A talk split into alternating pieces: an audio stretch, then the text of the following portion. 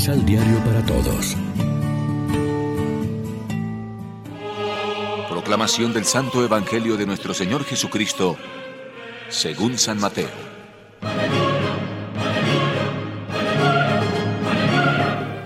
En ese momento se le acercaron algunos discípulos de Juan y le preguntaron: ¿Por qué nosotros y los fariseos ayunamos a menudo y tus discípulos no ayunan? Jesús les contestó: sería bueno que los compañeros del novio anden tristes cuando el novio está con ellos. Vendrán días en que el novio les será quitado, entonces ayunarán. Nadie remienda ropa vieja con un pedazo de género nuevo, porque el pedazo nuevo agrandaría la rotura. Ni nadie echa vino nuevo en vasijas viejas, porque si lo hacen se rompen las vasijas, el vino se desparrama y las vasijas se pierden. El vino nuevo se echa en vasijas nuevas, y así se conservan el vino y las vasijas. Lectio Divina.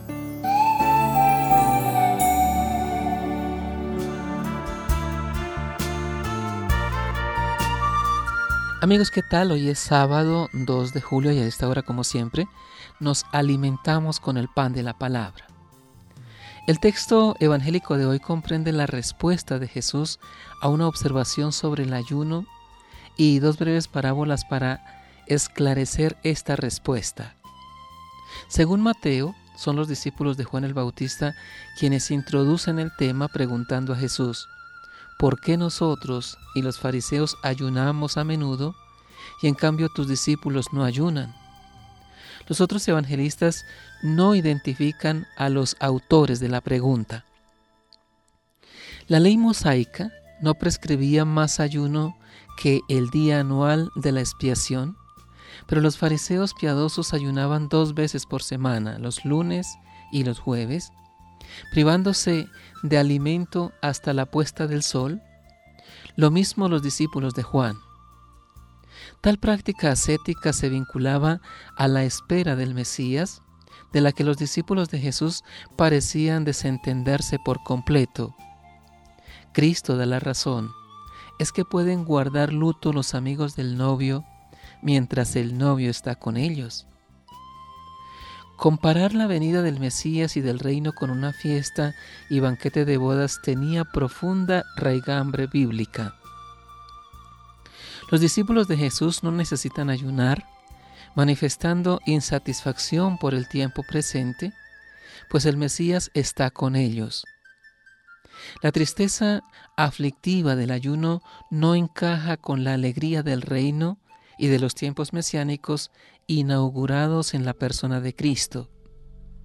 Esta, su alusión al novio, al Mesías, enlaza con las palabras que pronunció el Bautista delante de sus propios discípulos, refiriéndose a Jesús: yo no soy el Mesías, pero el amigo del novio se alegra con su voz, pues esta alegría mía está colmada.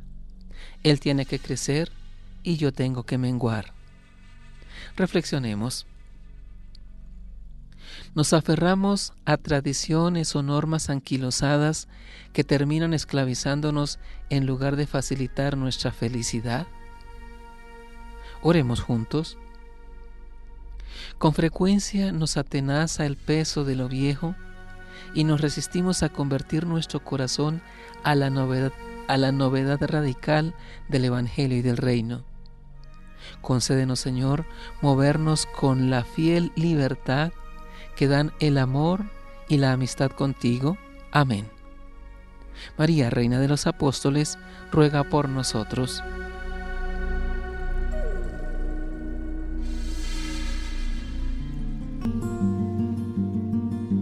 Complementa los ocho pasos de la Lectio Divina adquiriendo el misal Pan de la Palabra en Librería San Pablo o distribuidores. Más información, doble u doble u doble u punto san pablo punto co. Pan de la Palabra. Vive la reflexión.